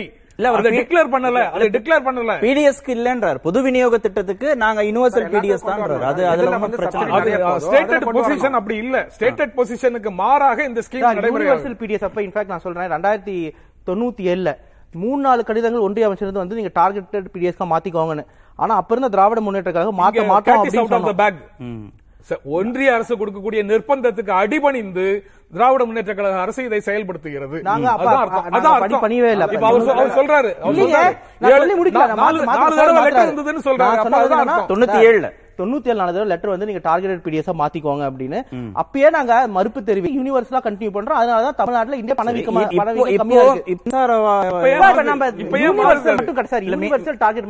மின்வாரிய எண்ணோடு அஹ், இணைப்போடு ஆதார் எண்ணை இணைக்கணும்னு ஏதாவது உங்களுக்கு சென்ட்ரல் கவர்மெண்ட்ல இருந்து ஏதாவது பிரஷர் வந்திருக்கா? சார் அவங்களும் நோட்டிபிகேஷன் கொடுத்திருக்காங்க. ஆனா அது இல்லாம நான் முன்னாடி விளக்குன மாதிரி மாநிலங்களுக்கு டேட்டா அப்படிங்கிறது முக்கியம். நான் இன்னொரு விஷயமும் சொல்றேன். நீங்க இந்த டார்கெட்டட் யூனிவர்ஸ்ல விட்டுருங்க. அப்படின்னா வந்து நம்ம எல்லாத்துக்கும் மின்சாரம் இலவசமா கொடுத்துடலாமா? அது நம்ம இல்ல இல்ல. நம்ம நூறு யூனிட் தான் ஃப்ரீயா கொடுக்குறோம். ஒருத்தர் பத்து லட்சம் மாசம் சம்பாதிக்கிறோம் அவருக்கு இலவசமா கொடுக்க தேவையில்ல. அவர் ஐம்பதாயிரம் மின்ச- மின்சாரம் கட்டினா கட்டிடுவார். சோ அந்த மாதிரி பத்து லட்சம் சம்பாதிக்கிறவங்க மின்சாரத்தை திருடுறாங்கன்னா உதாரணத்துக்கு அப்படின்னு சொல்ல. அந்த மாதிரி சுச்சுவேஷன் நீங்க ஆதாரோட கணிச்சா அந்த மாதிரி லீக்கேஜஸ் உங்களை ஸ்டாப் பண்ண முடியும். அதுதான். இதுல வந்து மத்திய அரசாங்கத்தோட அழுத்தம் ஏதாவது இருக்கா மாநில அரசுகளுக்கு? இல்ல மத்திய அரசு பயனாளர்களை வந்து நீங்க வரையறைப்படுத்துங்க அப்படின்றதுல மானியம் பெறக்கூடிய பயனாளர்கள் மத்திய அரசோட கைட்லைன்ஸ் அவங்க வந்து சொல்றது வந்து இதை பண்ணுங்கன்னு சொல்லுவாங்க கண்டினியூஸா ஏன்னா வந்து இப்ப நம்ம ரெகுலரைசேஷன் மத்த விஷயங்கள் எல்லாமே பார்த்தோம். அவங்க வந்து அவங்களோட முன்னெடுப்பு அவங்களோட பாலிசி அவங்க சொல்றதுதான். மாநிலங்கள் எடுத்துக்கிறதும் எடுத்துக்காததும் அவங்களோட ப்ரெரோகேட்டிவ் ஒரு சில விஷயங்கள்ல. இதுல வந்து இந்த டேட்டா ஆஸ்பெக்ட்ல அவங்க பண்ணுங்கிறாங்க. அதுல வந்து மூணு விஷயம் இருக்கு. ஒன்னு வந்து நம்ம வந்து டார்கெட்டட் பிடிஎஸ் கிடையாது. யூனிவர்சல் பிடிஎஸ் நம்ம சொன்னோம் இல்ல, மூணு கார்டு இருக்கு? இல்ல இல்ல. பச்சை கார்டு வெள்ளை கார்டு பிங்க் கார்டுன்னு மூணு வச்சிருக்கோம். அப்புறம் என்ன நம்ம யூனிவர்சல் பிடிஎஸ் என்ன சொல்றோம்? ஒண்ணு. ரெண்டாவது விஷயம் மற்ற விஷயங்கள்லாம் நம்ம பார்த்தோம்னாக்கா எல்லாருக்கும் எல்லாம் போயிடும். ஆனா ஒரு விஷயம் சொல்லணும். தரணி அவர்கள் வந்து சொன்னதுல வந்து இன்டைரக்டா வந்து இடபிள்யூஎஸ் பத்து பர்சன்ட் வந்து சார்பா பேசியிருக்காரு. ஏன்னா அவர் என்ன சொன்னாரு? இங்க வந்து எந்த சம்பந்தப்பட்டும் இல்ல. வெறும் பொருளாதாரத்துல அடிப்படையில வந்து ஜாஸ்தி வாங்குறவங்க வந்து இருங்க இருங்க சொல்றதாரு இருங்க முடிச்சிடுறேன் பொருளாதாரத்துல பத்து பர்சன்ட் சமூக நீதினா என்ன? வெறும் இந்த மக்கள் வந்து பொருளாதாரத்தில் பின்தங்கிய மக்களை முன்னேற்றி விடுறதுதான் அவங்களுக்கு கொடுக்கறதுதான். அந்த வகையில வந்து தேங்க்ஸ் சொல்லிக்கிறேன். அடுத்தது நம்ம பார்க்க வேண்டிய விஷயம் இந்த இது வந்து கண்டினியூ அதாவது நான் சொல்றேன் கவர்மெண்ட் இன்வால்வ்டு இந்த ஆஸ்பெக்ட்ல நம்ம சொல்லுவோம்ல மக்களுக்கு அந்த காலத்துல சொல்லுவாங்க பிஜிலி சடக் பானிம்பாங்க அதாவது எப்படின்னாக்கா வந்து சாலை இது தண்ணீர் அப்புறம் வந்து மின்சாரம். இதெல்லாம் ரொம்ப முக்கியம் அப்படின்னு சொல்லும்போது சொத்து. இந்த மாதிரி ஒவ்வொரு அரசு சார்ந்து நீங்க வந்து அவங்களுடைய சார்பு இல்லாம நீங்க அதெல்லாம் வாங்க முடியாதுங்கிற இன்னைக்கு இருக்கக்கூடிய முக்கியமான விஷயங்கள்லாம் அவங்க வந்து சேர்க்கணும்னு ஆசைப்படுறாங்க. அதே மாதிரி பிரைவசி என்னங்கிறத நம்ம புரிஞ்சுக்கணும். இப்போ ஒரு உதாரணத்துக்கு சொல்றேன். நீங்க ஒரு கடையில போய் தனியா ஒரு பொருள் வாங்குறீங்க. ஒரு கிரெடிட் கார்டு நான் யூஸ் பண்றேன். இந்த கிரெடிட் கார்டை யூஸ் பண்ணி நான் ஒரு தனியான ஒரு பொருள் வாங்குறேன்னாக்க அது என்ன பொருள்னு அரசு தெரிஞ்சுக்கணும்னு நினைச்சா அது வந்து இன்ட்ரூஷன் ஆஃப் பிரைவசி என்னுடைய தனி மனித ஒரு இந்த பிரைவசியோட உரிமையில வந்து நீங்க வந்து தலையிடுறீங்கன்னு அர்த்தம். ஆனா நான் பேங்க்ல எவ்வளவு வச்சிருக்கேங்கிறது பேங்க்காரங்களுக்கு தெரியும். அரசுக்கும் ஏன்னா வருமான வரி நம்ம கட்டுறோம். எனக்கு எவ்வளவு வந்தது எவ்வளவு போனதுங்கிறது நானே டிக்ளேர் பண்றேன். அதுல பிரைவசி இல்ல. பிரைவசி திரும்பவும் சொல்லக்கூடிய விஷயம் நான் எவ்வளவு சம்பாதிக்கணுங்கிறது வந்து ஜென்ராம் சாருக்கோ இல்லனா தரணிக்கோ இல்ல மற்றவர்களுக்கோ தெரியணுங்கிற அவசியம். அரசாங்கத்துக்கு தெரியும். அரசாங்கத்துக்கு தெரியும். காரணம் என்னன்னா அவங்க வரி வாங்குறாங்க. அவங்களுக்குன்னு ஒரு லிமிடேஷன் இருக்கு. இது தவறான ஒரு டெரரிஸ்ட் இருக்காங்க. அவங்க ஃபண்ட் கலெக்ட் பண்றாங்க அப்படின்னாக்க அது எப்படி தெரிய வரும்? எது அது முறையான முறையில வந்ததா? இல்லனா ஒரு தவறான இதுல வந்திருக்கா? ஒரு ட்ரக்ஸ் வித்து வாங்கி இருக்காங்களா ஆர்ம்ஸ் வித்து வாங்கி இருக்காங்களான்னு தெரியாது. ஆமா சார். நீங்க பேங்க்ல வேலை பாக்குறவங்க மனுஷங்க தானே அவங்க தவறு பண்ணவே மாட்டாங்களா அவங்க வெளியில தகவலே இல்ல, கொடுக்க. மாட்டாங்களா எல்லோருமே பாத்தீங்கன்னா. இல்ல இல்ல இன்னும் சொல்ல போனா தவறு நடந்த இடத்துல ஃபுல்லா தவறு பண்ணது மனுஷங்க தான் இல்ல அதுதான் கம்ப்யூட்டர் சொல்றேன். எல்லாமே அப்படித்தான் கம்ப்யூட்டர் ஆனாலும். ஆனாலும் அப்படி பாத்தீங்கன்னா நீங்க ஒண்ணுமே பண்ண முடியாது EB ல இருந்து நம்ம போய் தனியா EB ஒண்ணுமே பண்ண தனிநபர் அக்கறைங்கிறது அப்படித்தான். உங்களுடைய பிரைவசில இந்த விஷயத்தை கலெக்ட் பண்ணணும்னா இபி ஆபீஸ்ல போய் நான் ஒரு நீங்க- நீங்க- வந்து-. ஒண்ணுமே பண்ண முடியாதுன்னு சொல்லி சட்ட விரோதமான இல்ல, போகாதீங்க நடவடிக்கை எங்க வருது? உச்ச நீதிமன்றத்துல என்ன சொல்றீங்க? விஷயங்கள்ல எங்க தவறுங்கிறது தவறு. யார் பண்றா உச்ச? நீதிமன்றத்துல ஒண்ணு சொல்றீங்க இங்க வந்து செய்றீங்க. அரசாங்கத்தின் சார்பாக ஒரு தகவல் உங்ககிட்ட இருந்து வாங்குறேன். ஆனா நான் அரசாங்கத்துக்கு தான் நேர்மையா இருக்கணும் அப்படின்னு இல்ல. என்கிட்ட சுப்பிரமணியன் தகவலை கேட்கிறாரு ஆயிரம் ரூபாய் கொடுத்தனா நான் அவருக்கு கொடுக்க மாட்டேன்னு என்ன உத்தரவாதம்? என்கிட்ட என்ன தண்டிக்கிறாங்க அப்புறம் நான் ஜெயிலுக்கு போறேன் அதெல்லாம் வேற. ஆனா நான் கொடுக்க மாட்டேன்றதுக்கு என்ன உத்தரவாதம் இருக்கு? இந்த தகவலை நான் அவர்கிட்ட விற்க மாட்டேன்றதுக்கு என்ன உத்தரவாதம் இருக்கு? எந்த உத்தரவாதம் நடந்து கொண்டுதான் இருக்கிறது பல இடங்கள்ல. இன்னும் சொல்ல போனா இப்ப உங்களுக்கு மார்க்கெட்டிங் கால் எப்படி வருது? அதுவும் இந்த கிரெடிட் கார்டு வச்சிருக்கீங்கங்கறத சொல்ல பல வகையில பல இடங்கள்ல வாங்குறாங்க. ஆனா அந்தந்த நிறுவனங்களே அப்படி முழுமையாக கொண்டு வராங்க. அப்படி முழுமையாக பாதுகாக்க முடியாத ஒரு தகவலை அப்புறம் அது? தனியார் நிறுவனத்துக்கிட்டே நீங்க அந்த தகவலை கொடுத்து வைக்கிறீங்கங்க. இதுல வந்து ஆதார் கார்டை விட்டுருங்க. தனியார் நிறுவனம் ஒரு தனியார் நிறுவனத்துல ஒரு தனியார் வங்கி இருக்கு. அந்த தனியார் வங்கி கிட்டக்க நீங்க வந்து போய் உங்க அக்கௌண்ட் ஓபன் பண்றீங்கன்னா இருக்கிற அத்தனை டேட்டாவையும் கொடுக்குறீங்க. உங்க பர்சனல் டீடைல இருந்து ஆரம்பிச்சு போன் நம்பர்ல இருந்து ஆரம்பிச்சு எல்லாத்தையும் கொடுக்குறீங்க. உங்களுடைய எவ்வளவு வருமானம் இது தெரியும்? இப்போ ஒரு உதாரணத்துக்கு உங்களுக்கு வந்து பிரைவேட் இன்சூரன்ஸ் பாலிசி ஒன்னு கொடுக்குறேன்னு சொல்றாங்கன்னா அந்த நிறுவனத்தை சார்ந்த ஒரு பர்டிகுலர் வங்கியோட நிறுவன துணை நிறுவனமா இருக்கலாம் இல்ல வெளியாளுக்கா இருக்கலாம். எப்படி அவங்க உங்களை டார்கெட் பண்ணி உங்களை கூப்பிடுறாங்க? அப்ப இந்த விஷயத்துல யூஸ் பண்றாங்க. அதுல கவர்மெண்ட் என்ன சொல்ல முடியும்? பிரைவசி இது. நீங்க வந்து ஒரு கம்ப்ளைண்ட் பண்ணா மட்டும்தான் அதுக்கான ஒரு தீர்வு கிடைக்கும். Okay okay. திரு சுப்பிரமணியம் நாம ஆதார் பேன் கார்டு இப்போ பிறப்புச் சான்றிதழ் அடுத்து பேச தொடங்குறோம். இதெல்லாம் இணைச்சு பயன்பெறக்கூடிய பயனாளர்களை வரையறைப்படுத்தணும். இதுக்குள்ளெல்லாம் வராம ஒரு பெரும் திரள் மக்கள் ஏழ்மையோடு வாழ்வாதார பிரச்சனையோடு போராடி கொண்டிருக்கிறவங்க இருக்கிறாங்க. நாம இந்த மாதிரி அடையாளங்களோடு வரையறைப்படுத்துறோம் அப்படின்னா அந்த ஒரு பெருந்திரள் வந்து வெளியிலே இருக்க மாட்டாங்களா? இந்த மாதிரியான ஸ்கீம்ஸ் அவங்களுக்கு போயே சேராது. அது எப்படி வந்து நம்ம கொடுக்க போறோம் அவங்களுக்கு? இல்ல இல்ல. அதாவது இதுல கண்டுபிடிச்சிட்டோம் வச்சுங்க யாரெல்லாம் வந்து டார்கெட்டட் பெனிஃபிஷரிஸ் பார்த்துட்டோம்னா அந்த டார்கெட்டட் பெனிஃபிஷரிஸ்ல வந்து அது கார்டு வச்சிருக்கிறவங்க கார்டு வச்சிருக்கணும். நான் கார்டே வச்சிருக்காதவங்க. அதுதான். கார்டு இருக்குனே தெரியாதவங்க. கரெக்ட் கார்டு வச்சிருக்கிறவங்களுக்கு வந்து தேவையில்லாத பணம் போகுது அப்படின்னா அந்த பணத்தை மீட்டெடுத்து இவங்களுக்கு கொடுக்க வேண்டியது அரசாங்கத்தோட கடமை. ஏன்னா இப்ப பாத்தீங்கன்னு வச்சுக்கோங்களேன் இனிமேதான் இப்ப எதுக்கு இபிஐ மட்டும் எடுத்திருக்காங்கன்னு தெரியல. சரி எப்படி பண்ணணும்னா உங்களோட போர்ட்ஃபோலியோல உங்களோட பட்ஜெட்ல எதற்கு ஜாஸ்தியாக சப்சிடி போகுது? அதன் மூலமா தான் ஆரம்பிக்கணும் நீங்க. எலக்ட்ரிசிட்டி இல்ல எதுக்கு? இன்னும் சாலைகள்ல கோவில்கள்ல வழிபாட்டு தலங்கள்ல ஆதரவற்ற இல்லங்கள்ல எத்தனையோ இடங்கள்ல கணக்கிலே வராத மக்கள் வாழ்ந்துட்டு தான் இருக்கிறாங்க. அப்ப இல்ல, அது- அவங்களுக்கு இந்த ஸ்கீம்ஸ் எல்லாம் எப்படி போய் இல்ல அது அதாவது இதை பண்ணக்கூடாதுன்னு கிடையாது. அவங்களுக்கும் பண்ணணும். அதனால இதை பண்ணக்கூடாதுன்னு கிடையாது இல்லையா உங்களுக்கு? இங்க ஒரு லட்சத்தி இருபதாயிரம் கோடி போயிட்டு இருக்கு. அதுல வந்து கரெக்டா எண்பதாயிரம் தான் அவங்களுக்கு போடணும். இது நாற்பதாயிரத்து மீட்டர் எடுத்து இவங்களுக்கு வந்து சுகாதார வாழ்வு மையங்கள் ஏற்படுத்தி கொடுக்கணும். பள்ளிக்கூடங்கள் ஏற்படுத்தி கொடுக்கணும். அதுக்கெல்லாம் எங்க பணம் இருக்கும்? சோ இத மாதிரி தான் மீட் எடுக்கணும். ஏன்னா கிட்டத்தட்ட பத்து லட்சம் கோடி கடன்ல இருக்கு தமிழ்நாடு அரசாங்கம். இன்னும் பன்னெண்டு லட்சம் கோடி ஆயிருக்கும் இப்போ கண்டிப்பாக. ஏன்னா பாத்தீங்கன்னா வட்டி கட்டிட்டு இருக்கிறோம். இப்போ இந்த எலக்ட்ரிசிட்டி டாக்ஸ் சொன்னாங்க. இப்போ எலக்ட்ரிசிட்டி ஏத்திச்சு இல்லையா? அதிமுக அரசாங்கத்தில் அவங்க ஏற்ற ட்ரை பண்ணாங்க. ஏன் திமுக தடை போட்டது? இப்போ பதினெட்டாயிரம் கோடி வருது உங்களுக்கு ரெவன்யூ இன்க்ரீஸ் வருது. இதை நீங்கள் முன்னாடி விட்டுருந்தீங்கன்னா பத்து வருடங்களுக்கு அவங்க பதினெட்டாயிரம் கோடி ஒரு வருஷத்துக்கு பண்ணியிருந்தாங்கன்னா ஒரு லட்சத்து எண்பதாயிரம் கோடி அவங்களுக்கு வருமானம் வந்திருக்கும் இல்லையா? ரெண்டு லட்சம் கோடி கடன் குறைஞ்சிருக்கும் இல்லையா? இப்போ நீங்கள் பண்ணினா மட்டும் அது வந்து நாங்கள் கரெக்டாக நிதிநிலை வந்து நாங்கள் சரி பண்ணுறோன்றீங்க அதிமுக அரசாங்கம் பண்ணால் மட்டும் ஏன் ஒத்துக்கலை? ஸோ எதிர்கட்சினா ஆளுங்கட்சிக்கு சப்போர்ட் பண்ணணும் இல்லைங்களா? உங்களுக்கு தெரியும் நிதி நிலைமை டான்கார்டு கூட எப்படி இருக்குது. ஸோ அதுக்கு வந்து அவங்க ஏத்தும் போது மட்டும் அதை மட்டும் வந்து நீங்க வந்து மக்கள் மேல ம- வரி சுமத்தாதீங்க. வரி சுமத்தாதீங்க அப்படின்றீங்க. இல்லையா? ஒரே நிமிஷம். ஒரே நிமிஷம். தரணி சார் ஒன்னு சொல்லியிருந்தாரு. ஐம்பத்தி ரெண்டாயிரம் கோடி வந்து பிசிக்கல் டெபிசிட் இருந்தது. ஐம்பத் ஐம்பத்தொன்பது இருந்தது அதிமுக அரசாங்கத்துல. ஐம்பத்தி ரெண்டு ஆச்சு. ஏழாயிரம் கோடி குறைஞ்சது அப்படின்னாங்க. அது இல்ல. இருபத்தொன்னு இருபத்தி ரெண்டுல வந்து பிடிஆர் பயணிகள் தியாகராஜன் வந்து நிதிநிலை பண்ணும்போது இருபத்தி ரெண்டு இருபத்தி மூணுக்கு வந்து முப்பத்தி ரெண்டாயிரம் கோடி தான் பிசிக்கல் டெபிசிட் வரும்னு சொன்னார். ஆனா அவர் இப்ப தாக்கல் பண்ணும்போது ஐம்பத்தி ரெண்டாயிரம் கோடி வந்திருக்கு இருபதாயிரம் கோடி ஏறி இருக்கு. சோ எதை சொல்லணுமோ அதை சொல்றாங்க. இல்ல இல்ல இல்ல, நீங்க போய் பாத்துக்கோங்க நிதிநிலை அறிக்கையை பாத்துக்கோங்க சரி நீங்க இந்த கேள்விக்கு பதில் சொல்லுங்க. ரெண்டாயிரத்தி பதினொன்னுல ஏத்துனாங்க. ரெண்டாயிரத்தி பதினாலுல ஏத்துனாங்க. அதான் அதுக்கப்புறம் ஒரு ஏத்துனாங்கல்ல. திமுக இருக்கிற போதெல்லாம் மின்சார கட்டணத்தை போக்குவரத்து கட்டணத்தை பால் விலை உயர்வுன்னு வருகிற போதெல்லாம் எதிர்த்தீங்கன்னா அப்போ எப்படி நீங்க வரும்போது நீங்க ஏத்தும் போது அது சரியா இருக்கு? ஆளு அதிமுக ஏத்தும் போது மட்டும் நீங்க எதிர்க்கட்சியாக எதுக்குறீங்களே அப்படின்னு கேக்குறாரு. நீங்க என்ன வேடிக்கையா இருக்குன்னா ஏதோ வந்து நாங்க சொல்றது கேட்டுதான் எடப்பாடியார் ஆட்சி செஞ்ச மாதிரி இவங்க சொல்றாங்க. ஏதோ நாங்க இல்ல, சொன்னோம் அவர் கேட்டாரு. opposition பார்ட்டியா இருக்கணும்ல? அப்ப நீங்க சும்மா இருக்கணும்ல? ஆமா கண்டிப்பாக அவங்க ஏத்துறாங்க. உங்களுக்கு நிதிநிலை அறிக்கை தெரியுது டான் கட் வருது அவங்க வந்து சொல்லணும் இல்லீங்களா? அதான் நான் பேசிடுறேன். அவங்க வந்து முழுக்க முழுக்க வந்து ஊழல் செய்யறதுக்காகவே ஒரு ஆட்சியா இருந்தது. அதனாலதான் வருவாய் வந்து ஜிடிபில குறைஞ்சது. அதான் வந்து பெஸ்ட் ப்ரெடிக்டர் ஊழல் நடந்ததா நடக்கலாங்கிறது பெஸ்ட் ப்ரெடிக்டர் வந்து உங்க வருவாய் ஜிடிபில குறைஞ்சதா இல்லையான்னு.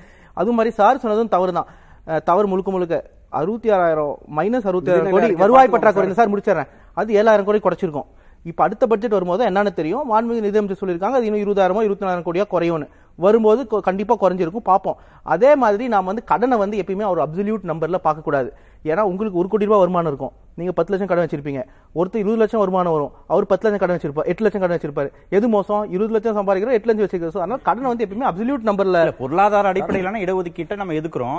ஆனா ஒருத்தர் பொருளாதார அடிப்படையில அவருக்கான திட்டங்கள் போறத வந்து நம்ம வரையறைப்படுத்தணும். அதுதான் சமூக நீதினு டெபினேஷன் கொடுக்கறோமே அப்படின்னு அது கேக்குறாரு அதுக்கும் நான் பதில் சொல்லாதான் முதல்ல நான் சொல்லணும்னு நினைச்சேன். என்னன்னா ஒரு இடபிள்யூஎஸ் எங்க கருத்தை அவர் புரிஞ்சிக்கலன்னு நினைக்கிறேன். திமுக கருத்து வந்து இடஒதுக்கீடு வந்து ஒரு பாவர்ட்டி எலிவேஷன் ஸ்கீம் கிடையாது அப்படிங்கறத நாங்க சொல்லியிருக்கோம் ஓப்பனா அதே மாதிரி ஒருத்தர் எட்டு லட்சம் சம்பாதிக்கிறவர் எப்படி வறுமையில் இருக்கவர்?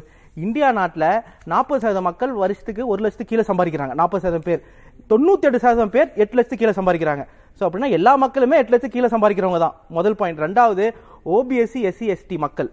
இந்த இடபிள்யூஎஸ்ல விட்டு போயிருக்காங்க. அவங்க தான் வந்து இருக்கிறதுல அது அதிகமான வறுமையில் இருக்கவங்க. எழுபது சதவீதம் பேர் வறுமை கோட்டுக்குள்ள இருக்கவங்க எஸ்டி அறுபது சதவீதம் பேர் வறுமை கோட்டுக்குள்ள இருக்கவங்க எஸ்சி இருபது சதவீதம் பதினஞ்சு சதவீதம் பேர் வறுமை கோட்டுக்கு இருக்கவங்க ஓபிசி. வெறும் அஞ்சு சதவீத ஜென்ரல் கேட்டகரி மக்கள் மட்டும்தான் வறுமை கோட்டுக்கு கீழே இருக்கவங்க. சோ அப்படின்னா அவங்கள ஒதுக்கிட்டு நீங்க எப்படி கொண்டு வருவீங்க? ஏன்னா வந்து ஜென்ரல் கேட்டகரி மாணவர்களுக்கு மட்டும்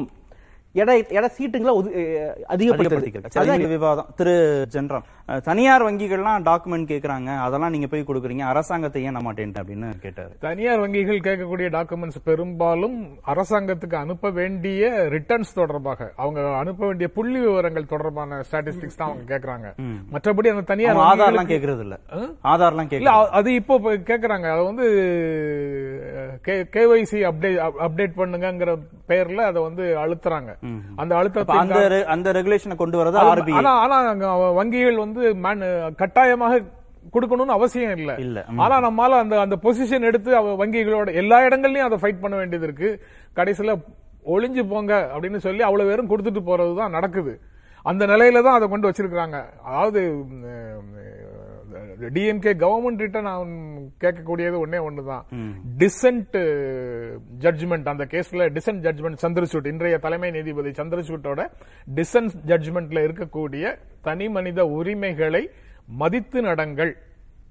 அதை அப்படி உங்களுடைய சுவாசமாக சமூக நீதியை எப்படி ஒரு சுவாசமாக வச்சிருக்கீங்களோ அதே மாதிரி தனி மனிதர்களுடைய கண்ணியத்தை காப்பாற்ற வேண்டிய கடமையையும் உங்களுடைய சுவாசமாக அப்ப எடுத்துக்கொள்ளுங்கள் நீங்க இது வந்து அப்ப எல்லா மாநில அரசுகளுக்கும் மத்திய அரசுக்குமான ஸ்டேட்மெண்ட் தானே? ஆதாரம் எதுக்குமே கேட்காதீங்க அப்படின்றதானே ஆமா ஆமா. மத்திய அரசு கேக்குதுங்கிறது தான் எல்லாரும் எதிர்த்துட்டு இருக்கிறோமே.